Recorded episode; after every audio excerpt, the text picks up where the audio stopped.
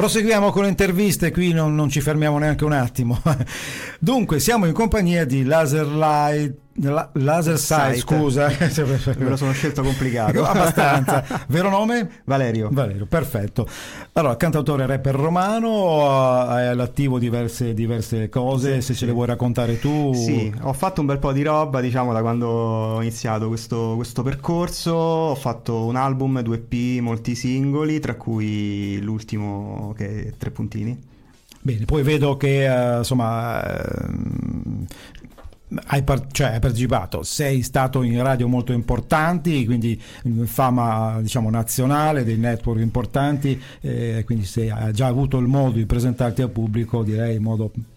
Sì, ho avuto la fortuna... Positivo. Sì, sì, più che altro con un singolo di un album che è uscito nel 2021, che si chiamava Turista per sempre, che mi ha portato una fortuna immensa, perché è stato molto apprezzato da, radio come... tra Radio 2, Isoradio, Radio Globo, che l'hanno trasmesso, e quindi sono stracontento per quando si ottengono questi risultati. Poi vedo, insomma, vittorie anche a concorsi di carattere internazionale. Sì, dai, quest'estate sì, a un concorso a Formia che era, come detto bene, di carattere internazionale. Ho vinto la categoria senior, perché purtroppo sono over 30, quindi mi è toccata la senior. Allora, scusa, purtroppo over 30 non ti rispondo, perché in radio non posso risponderti, ci rispondo dopo a microfoni chiusi. Va bene, naturalmente. Lo so.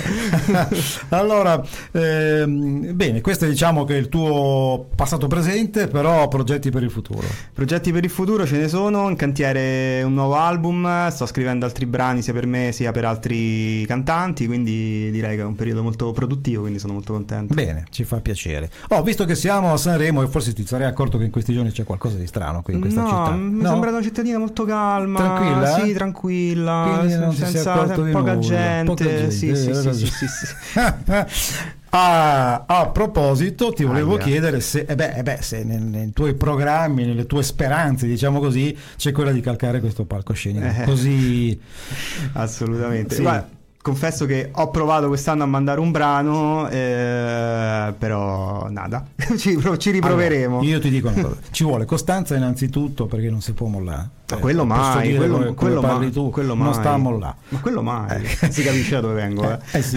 E in più un pizzico di fortuna, perché no? Perché a volte capita che quel brano dice...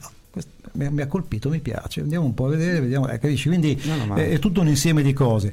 Cambierà il direttore artistico, senza nulla togliere Amadeus, che ha fatto veramente 5 festival, almeno questo sta in corso, comunque pazzeschi, e chissà che non cambieranno magari anche le modalità di selezione a... lo speriamo, vabbè. È brutto dirlo, però vabbè.